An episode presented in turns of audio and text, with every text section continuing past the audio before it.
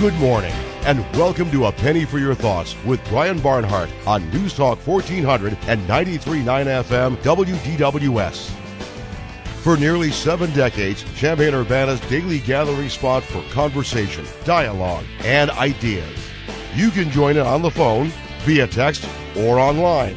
Our phone number is 217 356 9397 or text us on the Castle Heating and Cooling text line 217 351 5357 or email us at talk at wdws.com.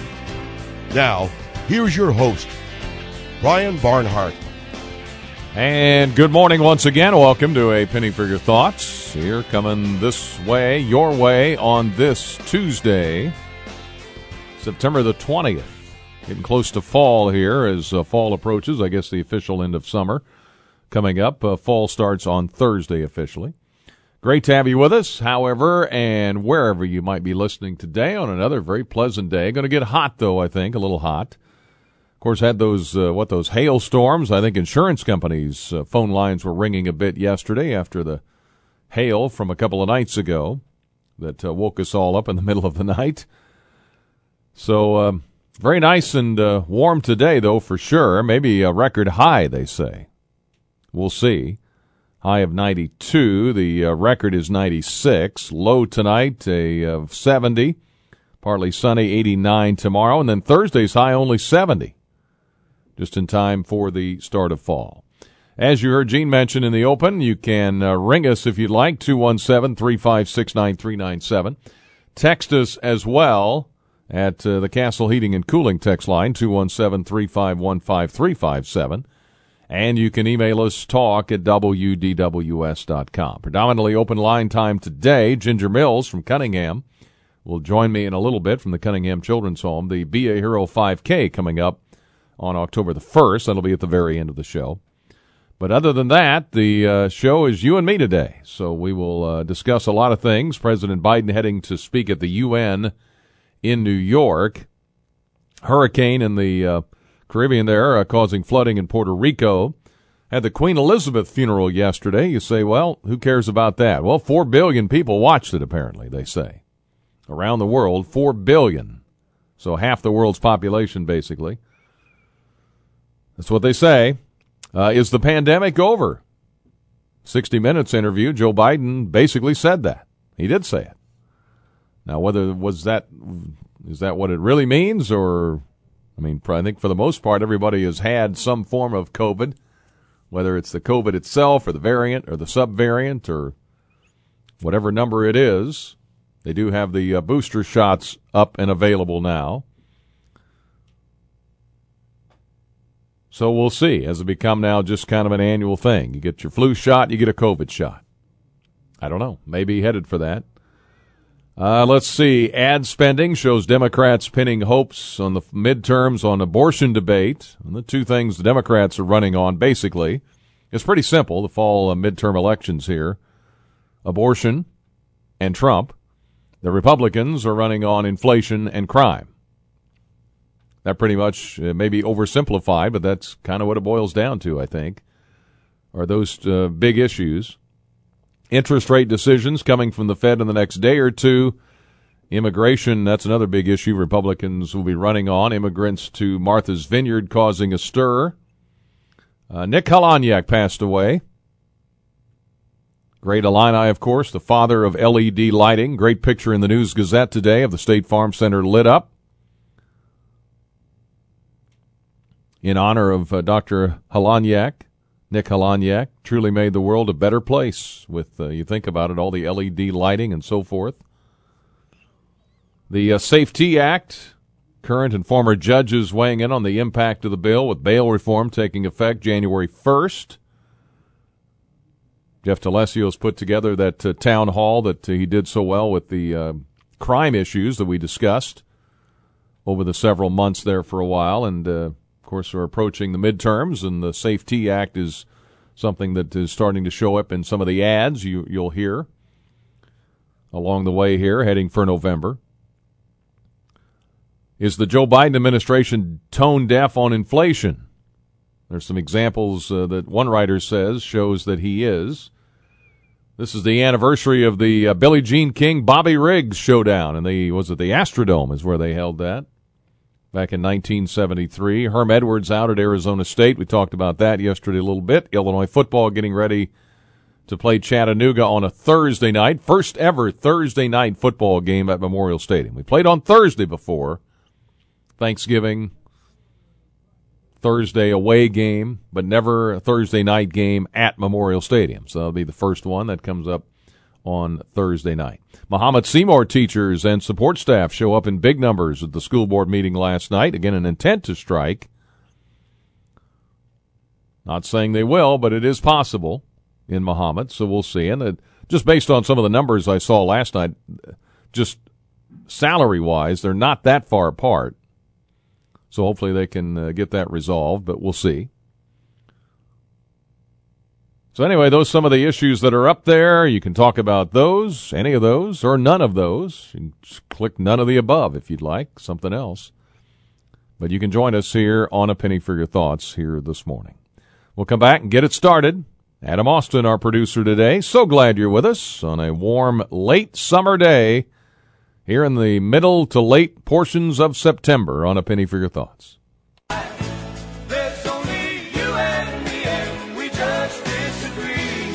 On a penny for your thoughts, 916. As we join you here this morning with an open line for a good part of the uh, show today, all the way up till about 1040. A couple of uh, emails and texts that have come in here. Uh, says, I'm curious if you've had questions from listeners about problems this year with the state of Illinois tax rejections this year because the state of Illinois was unable to match property, property parcel ID numbers to their database. I was told that in some years there are problems or issues with specific counties sending wrong or mismatched property parcel ID numbers to the state, which can cause a lot of rejections on state income tax filings. I don't know. I haven't heard anything uh, about that. But if you have heard something similar to that, let us know. All right, so got that from one of our uh, listeners. 217 356 9397. Text line at 217 351 5357. And you can email us talk at WDWS.com.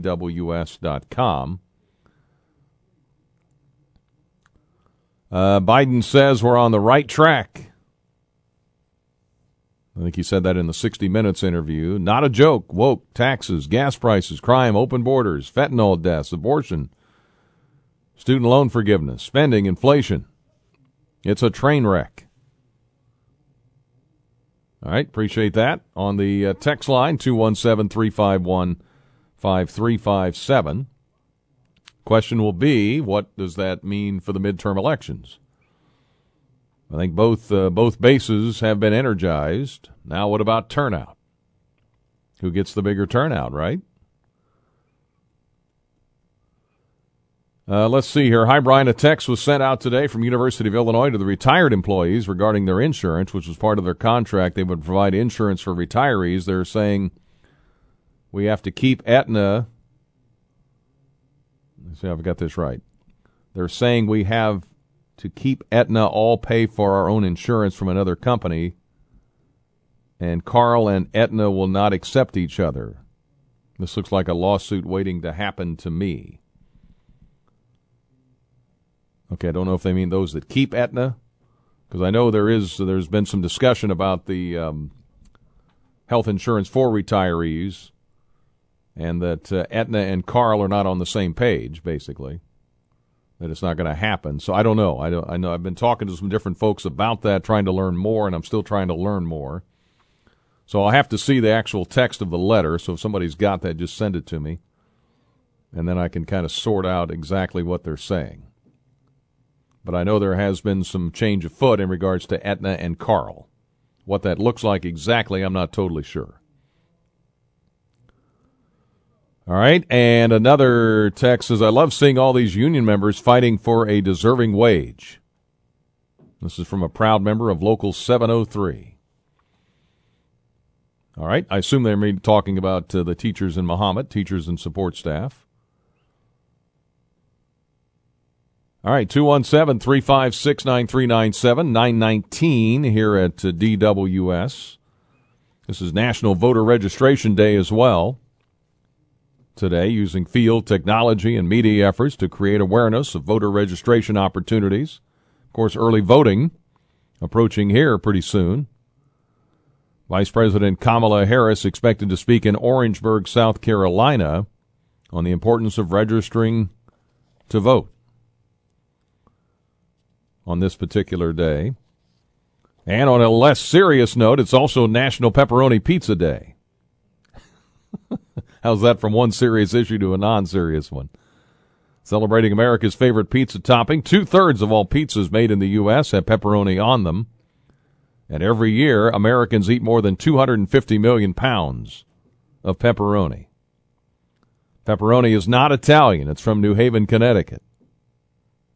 In Italian, the word pepperoni sort of translates to large bell peppers. but I guess the pepperoni the top the number one topping, I guess. And another text coming in here to the uh, text line says, wondered if any of your listeners have watched the Ken Burns documentary. Episode number two is tonight. He blames America for the Holocaust. The ironic thing is the people he blames are the liberals running the country. Well, I, it's one documentary I do want to see because a it's of historical nature, and uh, my wife and I were talking about uh, watching it the other day, uh, the Ken Burns documentary, and a lot of it at the time you had to understand that uh, if you remember, there was the story of the the ship that was full of uh, Jewish refugees that was off the uh, coast of Florida, I think. I may have to double check it, but whatever the case is, the um, Roosevelt administration would not let them in. And uh, the country itself turned them away, and Adolf Hitler used it to his advantage, saying, see, even the Americans don't want them. At the time that he was rising to power in, in Germany and um, beginning to inflict a lot of restrictions on the Jews and what they could do and where they could live and could they work and so forth. And of course, eventually it led to the to the uh, concentration camps and the death camps during the course of the war. But yeah, I'd be interested to see that documentary to see um, his perspective on it. Because a lot of things get lost in history over time, and that was one of those um, one of those things that unfortunately happened at the time. But America was very isolationist in the 30s. Had just come through World War One. Uh, at the end of World War One, of course, and all that happened with the Great Depression, and that was ongoing, and uh, people in America, I mean, it, and, and Roosevelt knew it at the time. He couldn't just jump into the war like Britain did and France did. I, America was really isolationist and said, leave the Europeans to fight it out among themselves. So we kind of turned our back on Europe there for a, for a long time until Pearl Harbor happened. And they basically dragged us uh, dragged us into the war and the rest, as they say, is history. 923 at News Talk 1400 DWS on a uh, penny for your thoughts. Hurricane Fiona causing devastating flooding in parts of Puerto Rico. They expect it to intensify as it takes aim at Bermuda next. And they say, again, 4 billion people watched the funeral, the final farewell to Queen Elizabeth II. State funeral attended by President and Jill Biden, along with kings, princes, and prime ministers from all over the world. Before the service, a bell tolled 96 times for each year of her life. Crowds packed the streets of London and at Windsor Castle to honor the monarch who served for 70 years. And atop the coffin sat a, hand, sat a handwritten note from her son, King Charles III. After a committal service at a chapel in Windsor Castle, the coffin was lowered into the royal vault. But uh, they say 4 billion people watched it. We'll talk to Cele Otnes on Thursday, our Royal Watcher Watcher, our official Penny for Your Thoughts Royal Watcher Watcher. That's what I call her. Uh, former University of Illinois professor, and uh, we'll talk to her about uh, going forward with the monarchy and with the royal family and what's going to happen to the brand, as she likes to talk about. 924 at News Talk 1400 DWS. Let me get a break in, come back with some more. We've got news headlines coming up at the bottom of the hour from CBS. Give and take today on a penny for your thoughts up until about 1040, 1045. Ginger Mills for a few minutes.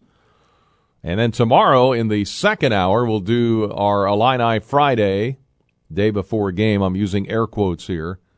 Illini Friday on Wednesday. Kent Brown will join us, Barry Hauser, and Ron Gunther, who's uh, going to be inaugurated into the, inducted, I guess is the word, into the Illinois Athletics Hall of Fame coming up this weekend with several others. Becky Beach was on last night. Josh Whitman was talking about that with the guys on Sports Talk last evening. A lot of great uh, names going into that next class of the Hall of Fame. 925, back on a penny for your thoughts in a moment.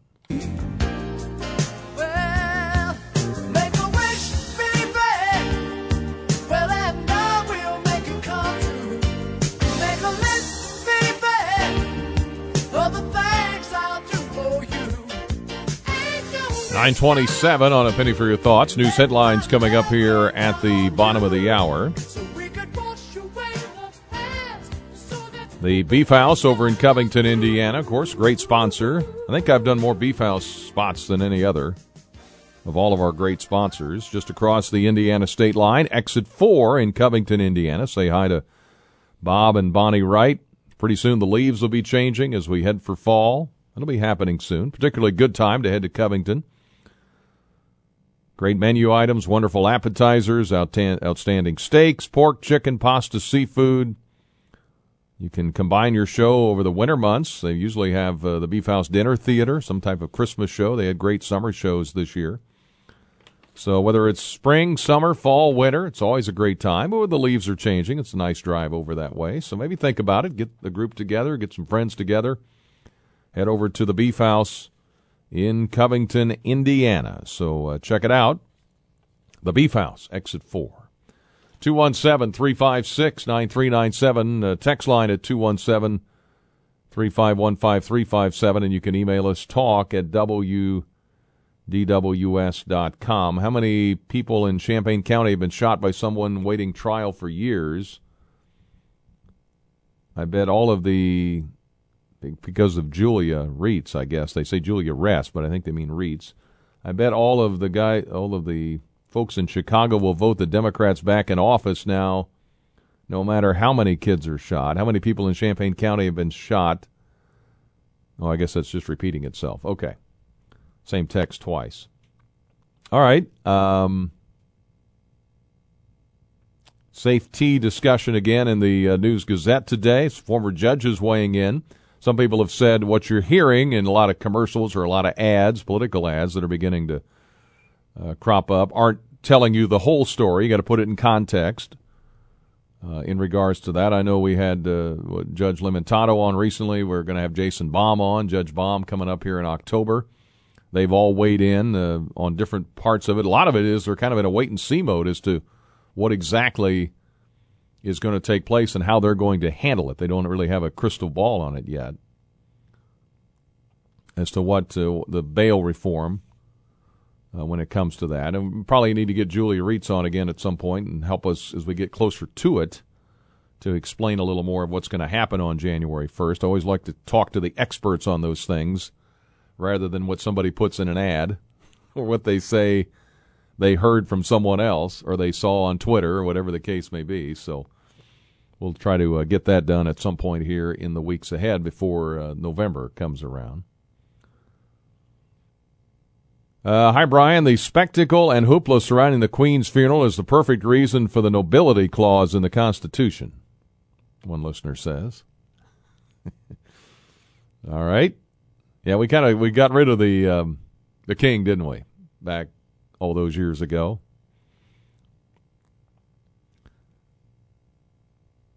Uh, let's see. Good morning, Brian. Yesterday I received a vote by mail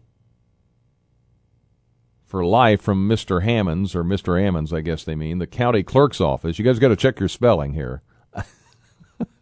Mr. Ammons, the county clerk's office, and that's all well and good. But I also got one for my deceased wife and my son who doesn't live in the county anymore. Now, if I were not honest, I could fill all three out, send them in, and have those three votes for life. I'm not sure what's going on at the clerk's office, but that's the easiest way I know to be corrupt. Have a nice day. All right, appreciate that on the uh, text line 217 351 5357 is how you reach us there, and a lot of folks do. Uh, 932, our news headlines here at the bottom of the hour. More open line up until about 1040 or 1045 today. Here on News Talk 1400, 93.9 FM. Again, uh, if you're listening on AM and you want to try the FM side, we inaugurated that several months ago. 93.9 FM comes in even better than on the AM side. Depends on where you are, but certainly you can hear us in FM as well. Let's go to uh, CBS News here at the bottom of the hour.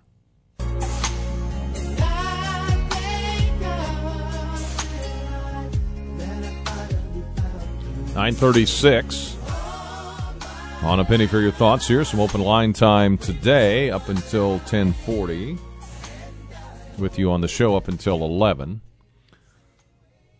Anybody gotten the uh, received the uh, COVID booster yet? A lot of talk about that.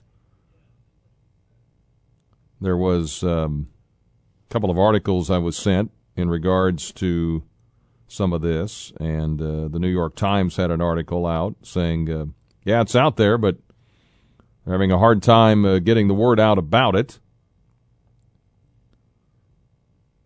One opinion says there's terrific news about the new COVID boost- boosters, but few are hearing it. Didn't know if any of you have uh, had that yet. If you had any side effects from it, uh, Dr. David Fletcher, we may have him on at some point here. He can kind of update us on that particular a new vaccine or new booster. I know he's had it and uh, said he didn't have any side effects from it. So you can check that out in uh, various places. The uh, ship I was referring to, and I knew it uh, had to do with uh, the Jewish passengers on the St. Louis. St. Louis uh, ship had a few, uh, several hundred uh, passengers that were fleeing Europe. May 13th, 1939. On the voyage were 937 passengers. Almost all were Jews fleeing from the Third Reich. Most were German citizens, some from Eastern Europe. A few uh, were officially stateless. The majority of the Jewish passengers had applied for U.S. visas had planned to stay in Cuba only until they could enter the United States. By the time the St. Louis sailed, there were signs the political conditions in Cuba might keep the passengers from landing there. The U.S. State Department in Washington, U.S. Consulate in Havana, some Jewish organizations and refugee agencies were all aware of the situation. The passengers themselves were not informed. Most were ultimately compelled to return to Europe. After the St. Louis arrived in Havana, the passengers learned the Cuban government had canceled their landing permits. The American Jewish Joint Distribution Committee, JDC, negotiated with Cuba on behalf of the passengers. Again, this was in 1939 on the eve of World War II, but the negotiations failed and the Cuban government forced the ship to leave the harbor. Although the ship sailed near the Florida coast, the U.S. government did not allow the passengers to land since they did not have U.S. immigration visas and had not passed a security screening. American newspapers publicized the saga. Many Americans sympathize with the passengers. Great Britain, France, Belgium, and the Netherlands each admitted a percentage of the passengers upon their return to Europe in June of 39. Many passengers were able to obtain immigration visas and leave for the U.S. before the German invasion of Western Europe in May of 1940, but 254 passengers were killed in the Holocaust.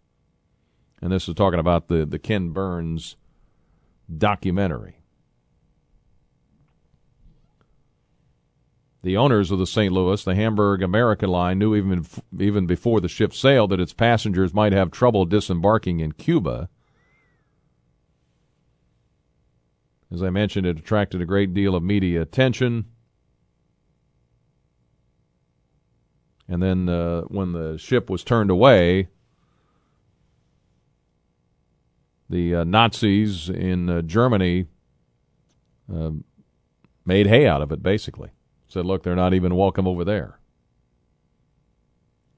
So anyway, you might uh, check out that documentary. I think I certainly will. 940 at News Talk 1400 DWS. Uh, counties are required under Bill Clinton's Motor Voter Act to clean voter rolls of deceased voters and those who have moved. Barbara says. Judicial Watch has sued several counties and states regarding this. One county had 60,000 expired voters on the rolls. LA County is another example of huge numbers of expired voters on their rolls. A good way to cheat, Barbara says. All right, 941 at DWS, and we go to Mark. Uh, good morning. Two things. Number one, I went to the uh, show incident at Kickapoo Creek on Friday, on Saturday night, and I do hope it makes it to to uh, uh, streaming services. It was a wonderful, hmm. wonderful, wonderful show, and uh, for those who were not around in Champaign Urbana, the the site. Uh, in 1970 of literally troopers lining both sides of the street from about 6th to Lincoln uh, on uh, Green Street is just you don't think that that happened in Champaign Urbana, hmm. but it did. Wow! And it was uh, the boarded up buildings in Campus Town. Uh, they showed part of that. It was it was a very very very um, good show. It really held your interest as a documentary. Hmm um, for 90 minutes. And I hope that um, there were about 600 people there, and I hope people, you know, he shows it again because it was a wonderful piece of history of East Central Illinois. But I was wondering, you know, the SAFE-T Act, we talked uh, a couple weeks ago about getting uh, someone that voted in favor of the SAFE-T Act, um, either um, Senator Bennett or um, Carol Ammons, and I hope that um, they will come forward and not hide uh, behind uh, the guise of behind the curtain and come out and express to us why crimes that um, you know someone can come in your backyard pool and not leave. And I want somebody from the uh, SAFE-T Act, and it doesn't have to be them, to come and explain to me why we're suddenly going to allow uh, that type of behavior and with just a simple ticket. Uh, you know, they've been the governor uh, last week who signed the legislation. Um, you know, was quoted as saying, "Well, we have to see what's in the law to know what we signed." Really? You signed it. Hmm. And and we've gone from there, and and now all of a sudden, uh, you know, he's back uh, backpedaling as to uh, the safety, and and the other issue that hasn't been talked about and I've been thinking about this, is that do you remember the Marketplace Mall riots from two years ago? Mm-hmm. Sure. Okay. Every one of those people, remember the, the liberals said, oh, these are all innocent people, and we're going to post their bail for them. And they did. And every one of those innocent people pled guilty. Well, their bail went to go pay for the fines for the courts. And I would like to, next time you have Julie Rietz on, ask her how much money is owed the county of Champaign by defendants who have not paid their fine. Let's say they got arrested and got uh, uh, released on their own recognizance. They've got no skin in the game. They're found guilty of of the crime and they're fined a hundred dollars or two hundred dollars or three hundred dollars. That money, which by the way goes to support the court system to pay for the clerks and the judges, et cetera, not the judges, but the state's attorney and and her staff. Suddenly, we don't have that money coming in because you know, normally bond money is applied to that after they're found guilty. So in the case of the uh, people arrested at Marketplace Mall, all that bond money that was posted was then used to pay for their fine for um, you know for their their criminal act. And now that we're doing away with this and, and releasing people without bond, having to post bond, who's going to pay for the court system? Why should I pay for the court system? I don't use it. Yeah, that's one thing that's been brought up by some judges. I've said it's going to affect the process of the court. And, is what and, they. And here's the other. Here's the other issue. We're talking about there will be no bonds, but we're talking about criminal offenses. We're not talking civil offenses. So if you, you know, get a, a civil judgment against you, and you don't pay the civil judgment, the the victim uh, the plaintiff can then get a warrant for your arrest for the amount of money that you owed. Are we doing away with that too? I don't know. There's a pretty good summary of it in the Gazette today. If you uh, want to check it out, it. I read it. Yeah. I read it. Does and that- and and and uh, you know, I read it. Um, but at the same time, you know, we've got uh, you know, we've got more questions than answers at this point, and we we really need someone from the left, you know, Senator Bennett, uh, Representative Ammons to come on and explain to us what they voted for and whether or not the claims by Darren Bailey are wrong and how are they wrong. All right. We'll Because the governor says over and over and over that Dale, uh, Darren Bailey is lying about this. Show me exactly where Darren Bailey is lying. all right. We'll see what we can do. Okay. Thank you. Thank you, Bye-bye. sir. All right. 217 356 9397. I'm pretty sure Scott, if I asked, would come on. I don't think he'd have any qualms about that. So uh, we'll see what we can do about that.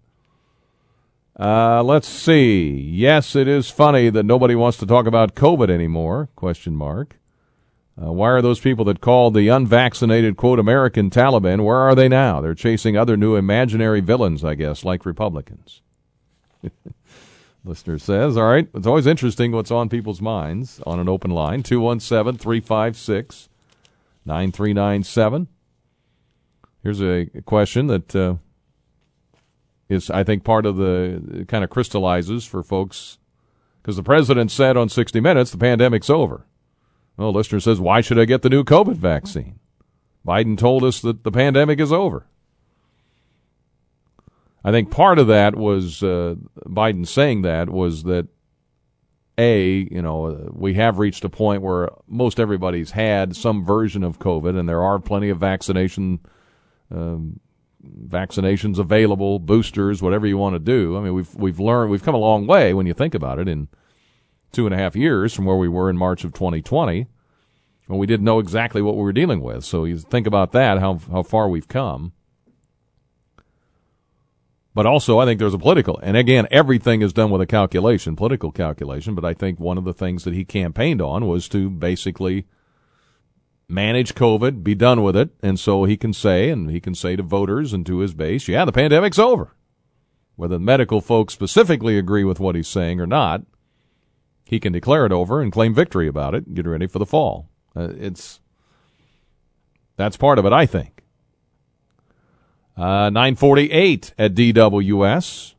Let me get a break in. Back with more. Continuing on Penny after this.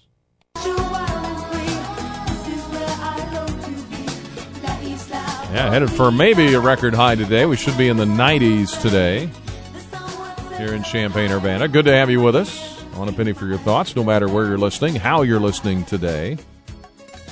Good to have you with us.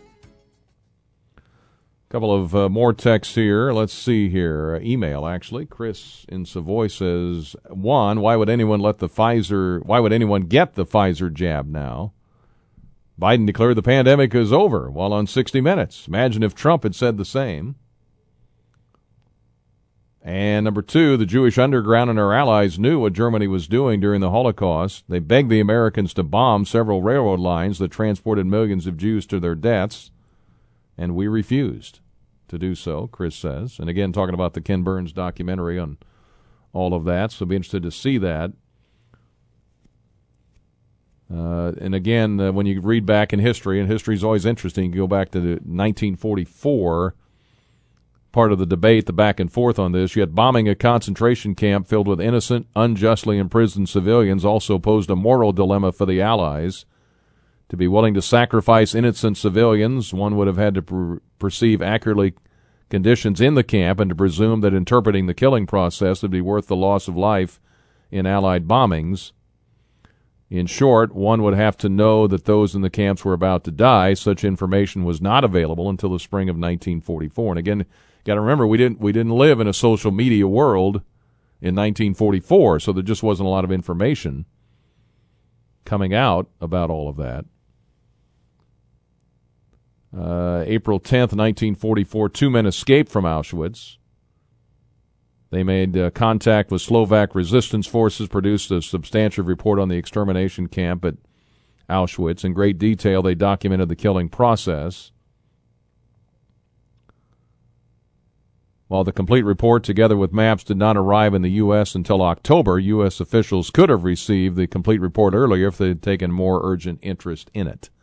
So, anyway, that's kind of the. You can, if you just Google anything, uh, should the U.S. have bombed concentration camps or railway lines in World War II, you can come up with all kinds of uh, articles on it. But it is uh, interesting. 953 at uh, News Talk 1400 DWS. We'll have uh, Ginger Mills join us. Be a Hero 5K coming up for the folks at Cunningham uh, at the end of the next hour. Roofs by Roger, been in business. Roger's been himself in the roofing business, and I know roofers are probably getting a lot of calls these days after all the the hail that happened.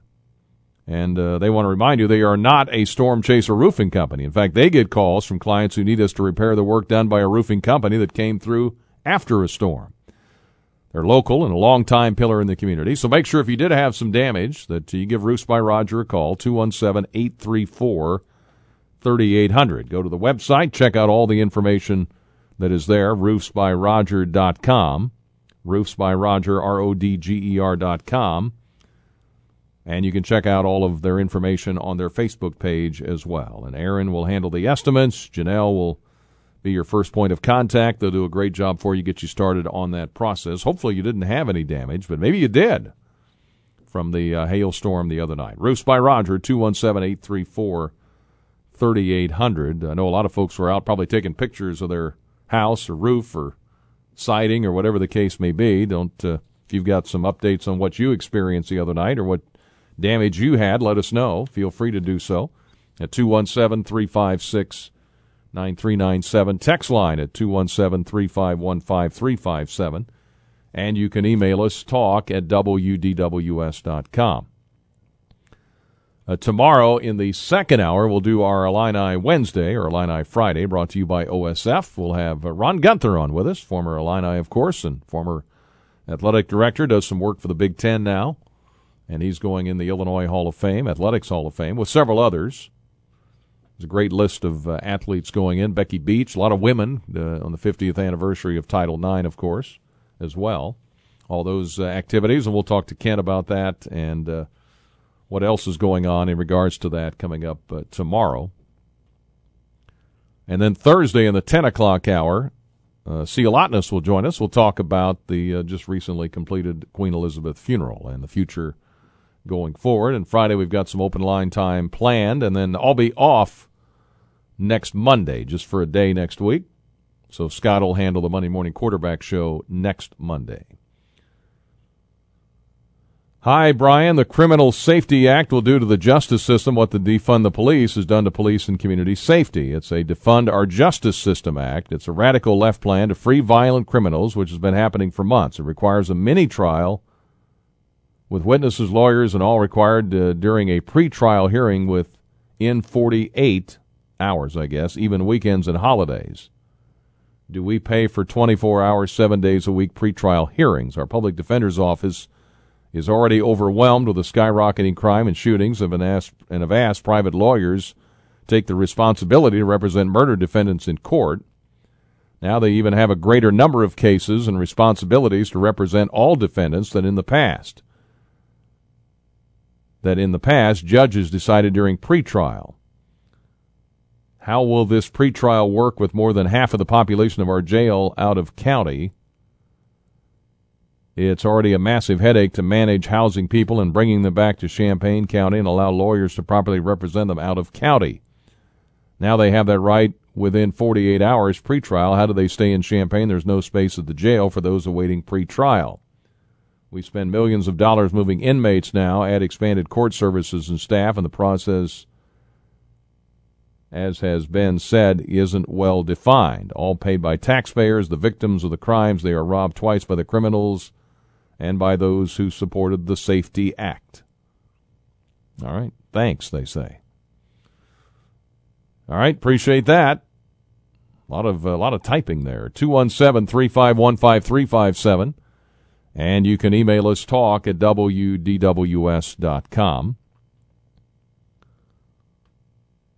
Uh, let's see if there's any more coming in. I think I've got them all up to date. All right. Appreciate all of those. 958 news headlines, uh, news reports, I guess. The top of the hour news coming up here at 10 o'clock. And not long, we're going to be into October here. So it's kind of strange the way the football schedules work. Bret Bielema has talked about that a little bit, how the uh, preparation that's going on. I think Bob Asmussen writes about that in the News Gazette today. Article on Luke Ford as well, young man from Carterville who was at Georgia and then came back to the state of Illinois. And the bye weeks happen at a very opportune times. Uh, Scott Richey actually wrote that one. I think Bob wrote the uh, Luke Ford article. Give credit where credit's due. Don't want to get it mixed up. But again, the uh, Chattanooga game, 7:30 at night on Thursday night. All right, more open line to come here in the next hour up until about 10:40. Ginger Mills will join us then. So we will uh, talk more with you after the weather and then the news. WDWS Champaign Urbana.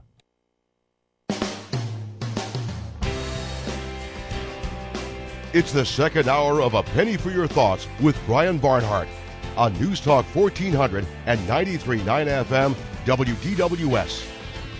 You can join in on the phone, via text, or online. Our phone number is 217 356 9397. Or text us on the Castle Heating and Cooling text line 217 351 5357 or send an email to talk at WDWS.com. Now, here again, Brian Barnhart. All right, back for hour number two on this Tuesday. Great to have you with us on a penny for your thoughts. Open line here time today. A lot about the SAFE-T Act, or in the town hall today, as Jeff D'Alessio put it, the safety dance. Continuing a conversation that kicked off Sunday, continuing the weeks leading up to the January 1 implementation of Illinois' Polarizing SAFE-T Act. Two local judges, one active, one retired, share their insights on what's ahead and how we uh, got there and got here. Uh, one, it's a longer one, is Chase Leonard. Born and raised in Champaign, Urbana, 35 year career in the law, served for nine years as a patrolman in the Champaign Police Department, 10 years as an assistant state's attorney, 12 years as an associate judge, and he gives his perspective, basically saying, hey, the depth and objectivity missing from the debate on ending bail. And he goes into quite a bit of detail, which is kind of complicated to try to read or summarize in a bullet point headline. So if you want to read that online or in the News Gazette, check it out. It's a one, two, three, five column article there. So you can check that out. And then uh, Robert Steigmann, Justice Steigmann, who's with us, of course, now on the appellate court. But uh, his basic issue is with how the whole process with the legislature, uh, the way they handled it, voting for it, a 764 page bill at 4 a.m. on the last day of a lame duck session. That was his biggest beef with it. And we and he and I have talked about what's going to happen on January 1st with the SAFE-T Act and when it comes to bonding and, and so forth. So if you want to check those out, and maybe that'll give you a little perspective, uh, it'd be too complicated to try to summarize it or read it. There are some details in there. And I, I just say in general, my general rule of life is what I try to do is usually if there's a complicated issue like this, if you can find the path to the experts, the people that know that live these lives every day as a judge or a policeman or whatever the case may be, they can usually tell you how it goes day to day and try to stay away from what you see on a bumper sticker or what you hear in a political ad that maybe cherry picks and emphasizes a point of something that overemphasizes or exaggerates what's really happening. So, and I think that's what he's talking about, you know, the depth and objectivity and put it in context and make up your own mind is what I would say. But that's just me. 10, 12. Uh, Frank, how you doing, Frank? I'm doing great today. How about yourself? Hey, good to have you on. Um, I just wanted to make mention of a couple things, actually. Um, with the uh, SAFE-T Act, I think something that we all probably need to keep sight of, that maybe a lot of the listeners that I've heard either text in or call, is um, it seems like they're asking for people that have not been convicted of a crime to remain locked up or be locked up in a cage. And we live in a country where you're innocent until proven guilty. And so, really, I mean, just because you're accused of a crime doesn't mean that you automatically should have to be held in a cage because you don't have money to put up to get out of that cage.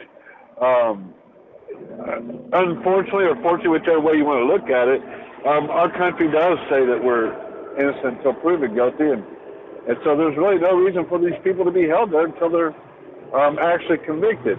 Now, I do realize that there are going to be times that um, dangerous people are, are going to be accused of a crime, and, and I think that this law still allows for the judge's discretion to keep those people locked up. And then, secondly, was about um, Ken Burns's uh, um, documentary you were talking about. You said, well, we're not, you know, back then they weren't in the age of, age of social media, and a lot of information wasn't available.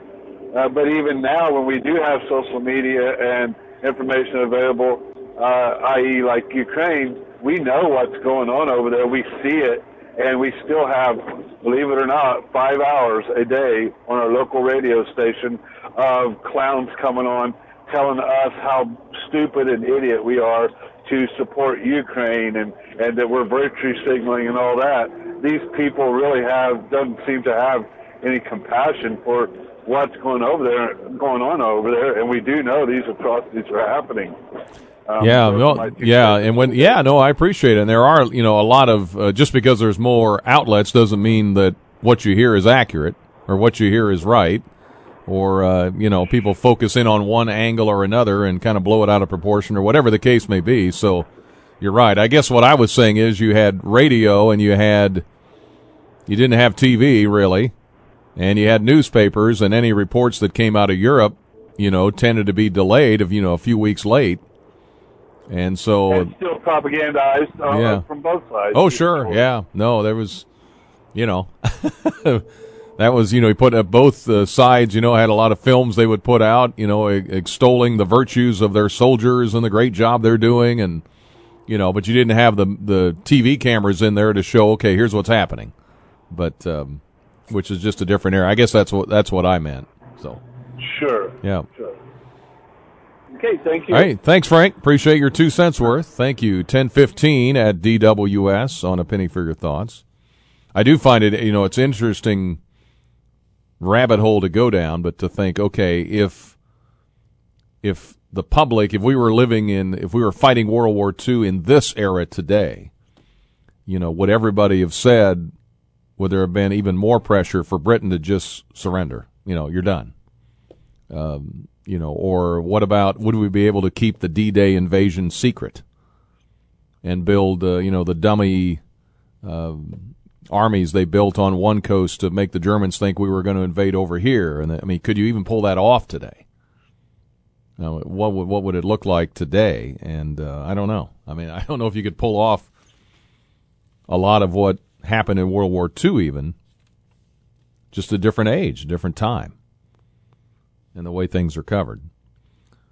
So yeah, check out the uh, articles on the SAFE-T Act in the uh, News Gazette, and they'll be doing that more in the uh, town hall as we work our way towards the first of the year. Ten sixteen at DWS found an interesting article: "Forgotten Treasures: The Stranger Things People Leave in Library Books." And I think this is in uh, Oakland, California, the Oakland Public Library. For years, one U.S. librarian has collected a lot of uh, stuff left between the pages of borrowed books.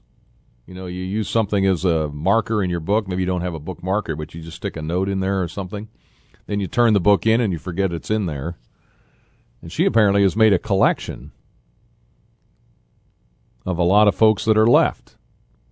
The uh, documents left in between book pages range from the tantalizing to the mundane.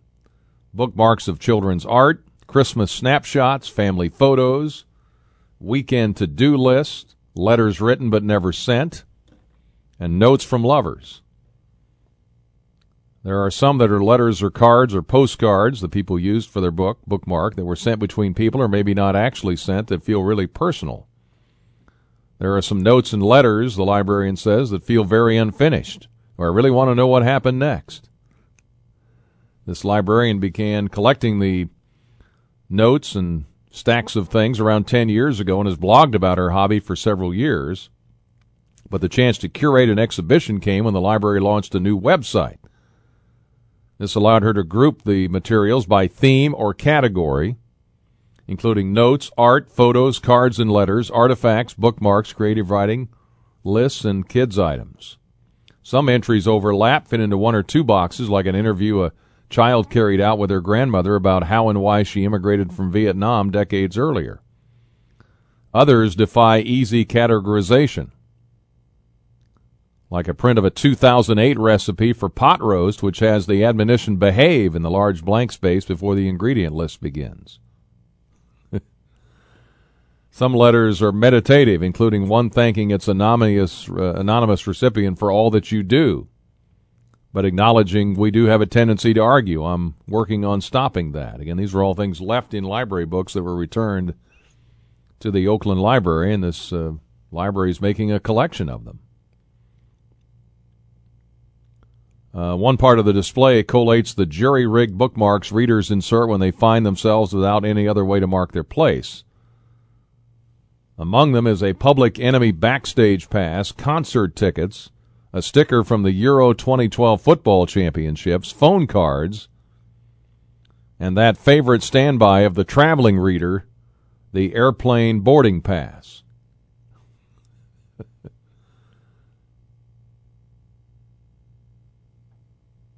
And the one note she finds particularly uh, funny is a confessional one, presumably penned by an infatuated teenager, which says, Okay, so I want to say that I find it amazing that no matter what Newt is doing, he either looks super adorable or incredibly hot. Who said romance was dead? So there you go. That's pretty interesting, her collection. You can read about that. Um, just Google things found in a library book, and you'll probably find the article.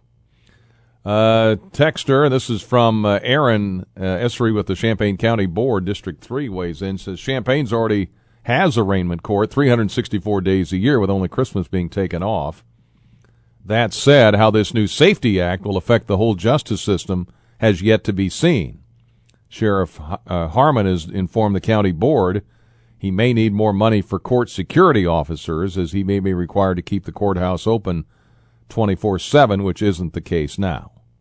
So there's a member of our county board weighing in. I appreciate that. Thank you for giving us the insight on that and that particular angle on this discussion. We appreciate it. All right, uh, to 1021 at DWS on a penny for your thoughts. Back after this TO.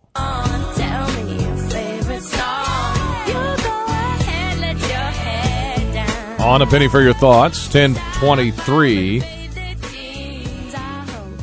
So, an editorial here about the uh, present administration. Are they tone deaf when it comes to a lot of the issues that people are facing every day?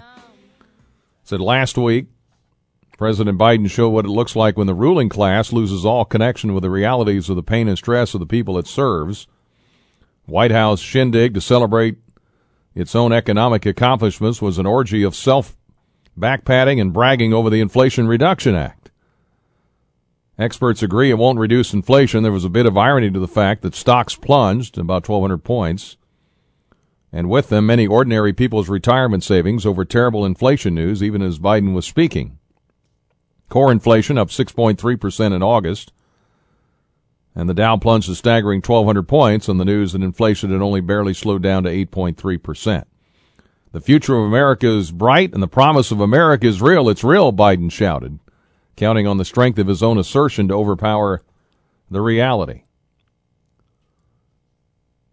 It is not lost on average voters for Biden or for Trump that this administration is widely out of touch with the crippling effects that inflation is having on their lives. Eggs are 40% more expensive than a year ago, coffee 18%, groceries generally up 11%. You don't have to be a Republican to be unhappy with that. This writer contends Biden's tone deafness continued the following day, which was spent in Michigan, lecturing people whose median income is $36,000 they ought to buy an electric car to save money. In much of the Detroit area, the $62,900 Cadillac EV that Biden drove as a stunt at his publicity event cost more than a three bedroom, two bath home with a detached garage.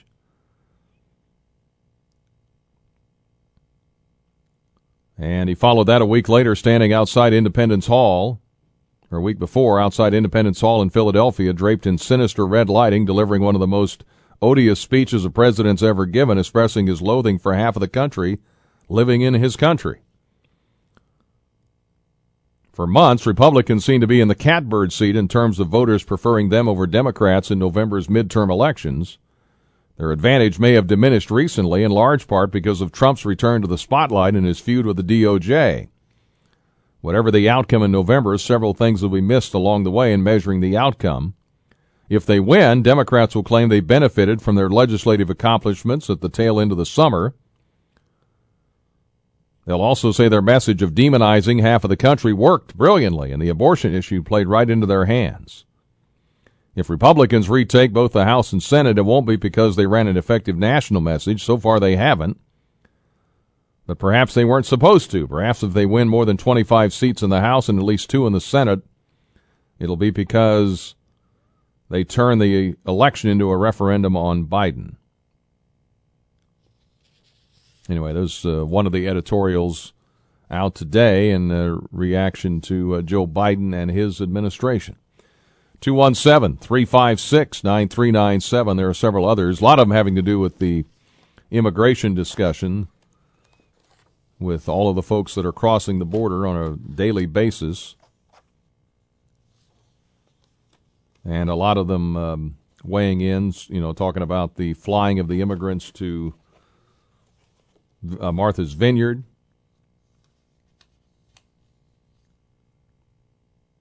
One writer says it was necessary for Florida Governor Ron DeSantis to fly illegal immigrants from San Antonio to Martha's Vineyard.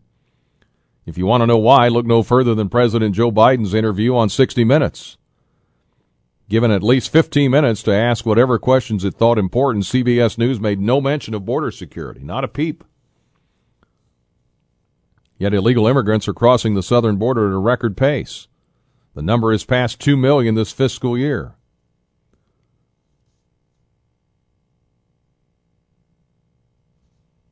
Sending a few immigrants to a Democratic enclave inhabited by left liberals who mostly support Biden. Trying to get Biden to pay attention to the disaster he has caused. The mayor of Yuma, Arizona asked the White House this May to stop busing immigrants to his small city of 97,000.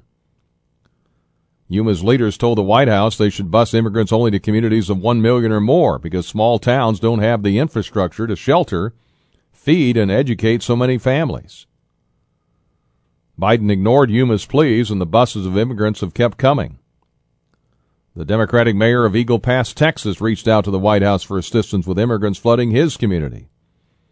I'd like to hear a plan as to what they're doing to counter the possibility of a surge in people on the border. I haven't heard from anyone. Situation in El Paso, Texas, even worse. Immigrants sleeping on the streets all over town.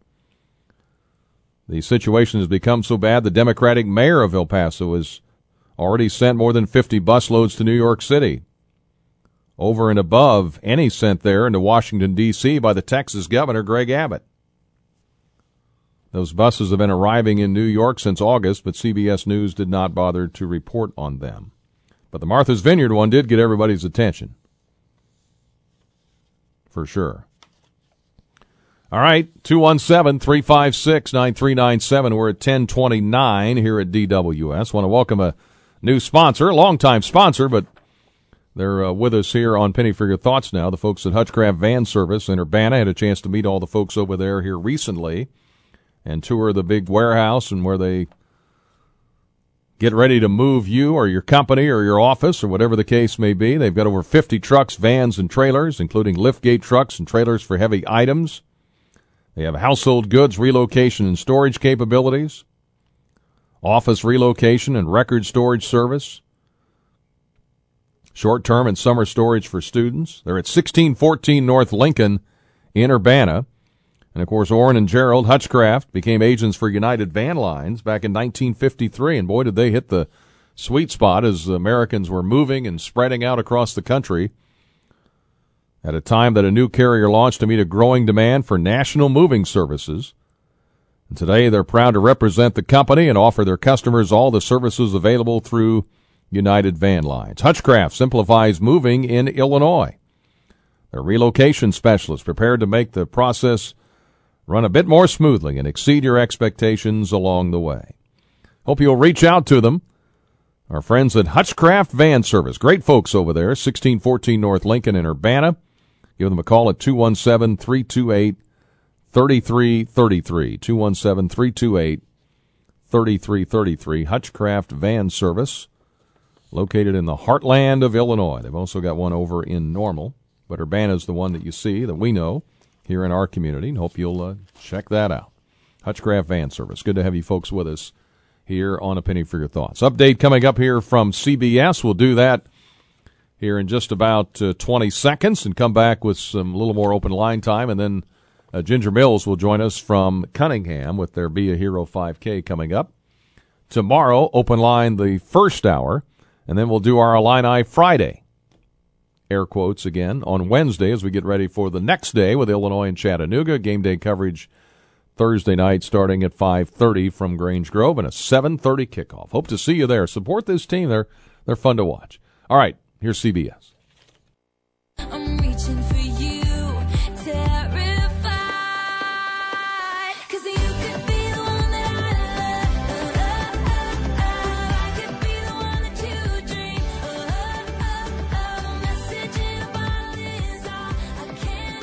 Send us a message in a bottle. It might take a while to get to us. A lot of people text us too or call us on a, uh, penny for your thoughts. 1036. Glad you're with us here. Had a busy show today. Got some more texts that have come in. We'll get to those here in a little bit. Uh, our friend Ginger Mills is here from Cunningham. Good morning. Hello. Hello. How are you? I'm good. Good. I bet, do you, I want to ask you sometime, what's the most interesting text you've ever received? I don't know. I get so many. I've I bet lost, you do. I've lost track. I bet so. Yeah. As long as they keep it short and um, to the point. That's the key. Yes, I you know. agree. But a lot of people have a lot to say, so maybe there's sometimes they're longer. yeah. it's like a phone call. It varies Right. day right. to day. So I don't Yeah. know. I have to think about that. Okay. Um, usually, well, the ones we get on the Flashback Fridays are pretty interesting. Uh huh. Whatever the topic is. Yeah, because a lot of memories are. Yeah, a lot of memories Yep. that we do once a month. We got another one of those coming up. So Very good. yeah, that helps. So what's new at Cunningham? You got a 5K? We do. Um, Saturday, October 1st. It's the second annual Be a Hero 5K. It is at 9 a.m. at Meadowbrook Park, and it's open to runners and walkers both. And we did it last year, and we had such a fun time doing it that we're doing it again. Mm-hmm. And uh, we're just so, I was, as we were talking earlier, this is a great way for people who may not be familiar with Cunningham to learn a little bit more about who we are, help support a great cause in our community. We had 794 youth and families that we served last year through our programs. And so this is a way just to kind of get out and, and move and uh, do it for a good cause. So be a hero. Yeah. Can, can you dress up? Yes, yes. Okay. So last year we, you know, this was, you know, because we want people just to be seen as heroes in the eyes of the Cunningham youth and families that we serve. But people literally last year dressed up in costume. I remember seeing Hulk, Incredible Hulk, Mm-hmm. Spider-Man, Wonder Woman, and she was actually running in the platform Wonder Woman boots. I don't know how she did that. and so this year we decided let's make that more of a component. And so yes, costumes are encouraged, and it could be um, whatever kind of costume, a hero costume, or you know whatever Mm-hmm. whatever you want to wear. or you can not wear a hero costume That's and be a hero at the same time. That is So- true because all funds raised Right. Mm-hmm. are benefiting the youth and families. We've had some great sponsors who are helping to underwrite the cost of the race. And so registration is $25. You can go to cunninghamhome.org and register today. We'll really take registrations all the way up until race morning. Okay. So, you know, some people last minute aren't quite sure if they can fit it into their schedule or not, or they want to look at the weather or whatever. Um, but we'll have uh, volunteers on hand with technology to be able to accept race registrations up until about a half hour before the 5K. And it's open to runners and walkers. That's right. Runners and walkers, uh, strollers. We, you know, it's a great way for families to participate, and uh, it's. I heard so much feedback from last year's race from participants. It is very high energy. We have a DJ at the start finish line. We serve industrial donuts at the finish line. We have lots of volunteers. A lot of student groups from the U of I come out and we put them along the route mm-hmm. and cheer them on cheer on the participants and they hold signs from the kids that our kids make at Cunningham in our residential program that just offer words of encouragement. And so it really is kind of a feel good experience. Um, great high energy and just the knowledge that you're helping the youth and families at Cunningham is special. Race registration twenty five dollars, Yep. So you can do that. Yep. anytime. Yep, cunninghamhome.org. The very first thing you'll come to is a link that says learn more and then there and then you can register. Well, it sounds fun, and it's on a, uh Saturday morning when the team is not in town. That's right. and the game, by the way, of Wisconsin is eleven o'clock, so this is at nine o'clock. Yeah, so you can So still you, you can do do, do even it if you walk, you'll still get to probably hear your comments. Or they could actually wear the headphones and listen to your pregame. to the pregame show. Yes. They could do that. Yes. Yeah. Yep. Yep. Yep. Depending on what's happening. So. Yeah. Yeah, that's the great fun. So check that out. October 1st, Meadowbrook Park in Urbana be a Hero 5K. And uh, again, the second year they've done this, and you had a lot of new folks that yes. are new to Cunningham, right? Yeah, That- yeah. As we were mentioning earlier, this is a great way for people just to maybe learn about us. Um, we have 155 registrations right now, and 70% of those are new people. And so I think that's exciting. It's a way for us to continue to educate people about our mission to see that every child thrives. And, um, you know, we really hope that people get invested in the youth and families that we serve and want to continue to support Cunningham in other ways throughout the year. Ginger Mills is with us for a few minutes from Cunningham Children's Home. I know always looking for new creative ways, too, to Yeah. Make people more aware. Because you have the quilt show and you have the go- Kendall golf Go Golf outing. outing. Yep. that, those go well? Yes, Yeah. they do. I mean, we continue to um, have a great turnout for both events and continue to raise over a hundred thousand dollars. Uh, through those events, and you know another new event that will be coming up in December is that Luminaries of Hope and Live Nativity, which will be December 9th and 10th, and um, which will happen right on our campus. So, just you know, we have to continue to think about different ways that um, you know we can stay engaged with people and new members of our community who want to learn more about the vital work that we do. Mhm. And how are the kids doing? at Really well. Cunningham? Yeah, they're yeah. in school and Yep, they're in school and um, y- yep, they're you know things are going well and probably hating homework as like all kids do, but you know, hey, that's just what happens when you're a student, right? That's right. Even college students. That's you know, right. Yeah. So true. Yeah. Well, good. Well, uh, have a good weekend with this. Thank you. On October 1. Yeah, so we're it's excited. not not this Saturday, but a week from Saturday. Yep, exactly. At 9 a.m. Yep. And go to the website CunninghamHome.org. and get in there. yes, thank Sounds you. Sounds good. Very good. Be a hero. Check it out. October 1st, Meadowbrook Park in Urbana. Thanks, Ginger. Thank you for Appreciate it. us. Talk to you later. Mhm, Bye.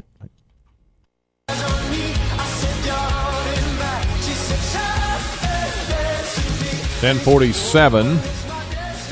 On a penny for your thoughts. I guess the White House says now official COVID policy has not changed. Even though the president said the pandemic's over. But the official COVID policy has not changed. Washington's funny, isn't it? How it works out there. All right, 217 uh, makes you shake your head. 217 356 9397. Text line at 217 351 5357. And you can email us talk at wdws.com. I've always heard uh, farmers that my uh, dad would be around and others, they would always chuckle about, hey, I'm from the government, I'm here to help. And uh, that was always kind of a, a punchline. Never forgotten that. Uh, 1048, sometimes government just kind of messes it up worse than, uh, or they overstep, or they create something too big that isn't efficient. And, uh, kind of get in the way of things, it seems like. A lot. Some things the government can do well. Not a lot. But uh, yeah, and then you throw in the politics of it, and then you just get um, you get what you get. All right, uh, let's see here. Tone deaf, someone says. Republicans won't listen to the fact that Trump is not president. They also don't want to hear how Trump is a thief and a liar, Pamela says reading about uh, the Biden administration being tone deaf. She says Republicans are tone deaf. And DeSantis will carry on Trump's tactics and add a big helping of racism thrown in. uh, coming after Ron DeSantis, the governor of Florida. Will he be the nominee? Will he be Trump's running mate? Will Trump be running? Will Trump be indicted? What will happen? What will happen? What will happen? Well, we don't know yet. Mentioned it was National Pepperoni Pizza Day today, September 20th. While pizza comes with many different toppings, pepperoni the single most popular pizza. Is it really? Pepperoni, huh? I mean, it's okay. I I like it, but I think you can overdo it, but it's the most popular, I guess. Whether you like your pizza Chicago style or New York style, thin and crispy or deep dish, top it with pepperoni. They say, according to legend, Raphael Esposito created the first pizza in June of 1889. The Queen of Italy inspired the pizza maker so much he created the pie shaped delicacy. In the Queen's honor, he named it Pizza Margherita and topped the pizza with tomatoes, basil, and mozzarella. The colors represent the Italian flag. Since then, pizza's evolved. Includes a multitude of toppings from anchovies and pineapple to sausage and bacon. However, pepperoni remains the most popular. Italian Americans developed the ever popular topping through time honored sausage making techniques. Seasoned pork and beef sausage are smoked and cured. Once the product's ready to be sliced, it's placed on a delicious pie and, and baked. And they recommend all the um, social media ways, the hashtags you can use to observe Pepperoni Pizza Day. And there are other uh, food days National Italian Cheese Month, National Goat Cheese Month, and Guinness World Records Day are other days you can celebrate. They say here five amazing pizza records. All right, I'm curious. Americans eat about a 100 acres of pizza a day.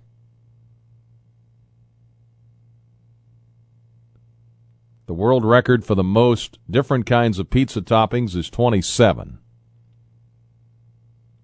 The heaviest pizza in the world weighed a whopping 26,883 pounds. Really? It was over 122 feet in diameter. It was made in December of 1990, consisted of roughly 10,000 pounds of flour, 4,000 pounds of cheese, 2,000 pounds of tomato puree, and thousands of pounds of other toppings, including mushrooms and tomatoes. World's largest pizza has a total surface area of 13,580 square feet. Made that in 2012. It was gluten free and nicknamed Ottavia. World record for eating the most pizza. See what you get when you get down a rabbit hole like this? Uh, world record for eating the most pizza holds the world record. Jeffrey Esper does the most nine inch pizzas. He he scarfed down in ten minutes nineteen and a quarter pizzas, two pizzas per minute.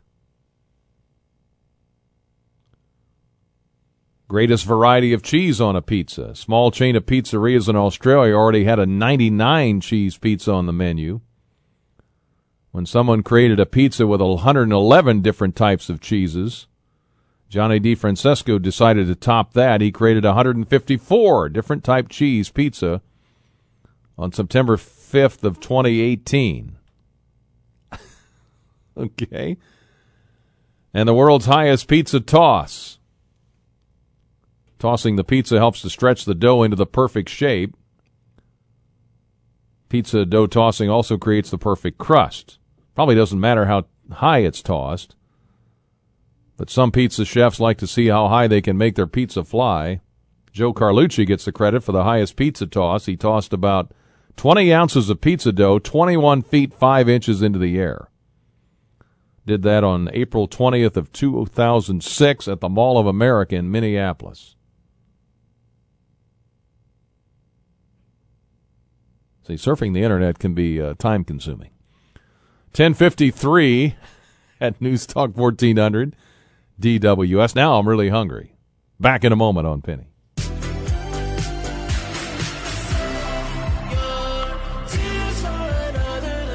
Ten fifty-five here on this Tuesday, twentieth day of September, headed for a high in the low nineties. Going to cool off in a couple of days, they say. Uh, Illinois Athletics uh, Hall of Fame class 2022. Some of the names you'll recognize. Um, a lot of uh, women honored in this particular class. And they'll have the uh, ceremonies coming up here uh, this weekend, part of the uh, sixth Hall of Fame class. Includes five Olympians, three members of their Sports National Hall of Fame, combined for 22 national championships and one team national title. All 10 living members of the class scheduled to be in attendance at the induction ceremony. Many will be recognized at halftime of the Illinois Chattanooga game. And uh, Friday night at 6 p.m. inside the State Farm Center. And they will induct the 15 new members to the U of I Hall of Fame class, which I thought was a great idea that uh, Josh and the athletic folks put together over the last few years. Jody Alderson in there, Becky Beach, who was at uh, the Esquire last night, Dr. Neil Jackson, women's track and field coach among the women in there, Dawn Riley, Emily Zurrer from soccer.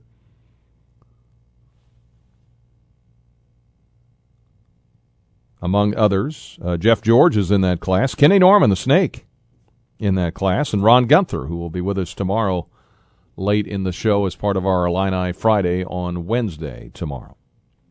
So congratulations to everybody that uh, is there and the um, what ten of the fifteen, I guess, uh, living members. So we'll look forward to that here this weekend. Again, no football on Saturday, football on Thursday. Then we play again at Wisconsin on October 1st. And you think it might be mentioned somewhere along the way that Bret Bielema used to coach at Wisconsin? you think that'll come up somewhere during that week? I bet it does. I bet you a quarter. It'll come up here and there in Madison. So uh, get ready for that. And we'll see how Wisconsin does. They played Ohio State late Saturday night. So Illinois plays on Thursday. And they don't play again until they play at Wisconsin. Wisconsin has the late game at Ohio State Saturday, and then, of course, they have to fly back to Madison. So they're going to get in late, wee hours of the morning on Sunday, and then turn around and get ready for Illinois. So we'll see if Illinois will be three and one. They got to beat Chattanooga first. Got to do that. And Chattanooga, by the way, is the ninth or eighth, eighth or ninth ranked team in the country in FCS. And we've seen some of those teams pull some upsets along the way, including Southern Illinois over Northwestern this last weekend. So can't uh, count your chickens before they hatch, as the old saying goes. But certainly Illinois in good position to be three and one if they can beat uh, the Mocs coming up on Thursday, and they'll be uh, arriving in here, I believe, on Wednesday. The Mocs will be. All right, uh, 1059 at DWS. That's it for the show today. Thank you so much for being with us. Your contributions always welcome on a variety of topics. A lot about the SAFE-T Act today, some national politics, a little fun mixed in. Ginger Mills stopped in as well. Hope you'll support the folks at Cunningham with the Be a Hero 5K on October 1st. Thanks for being with us. Thanks to Adam Austin for his help today. Appreciate you being there. It's an honor to be with you each and every day. On a penny for your thoughts, WDWS, Champaign Urbana. The weather's next.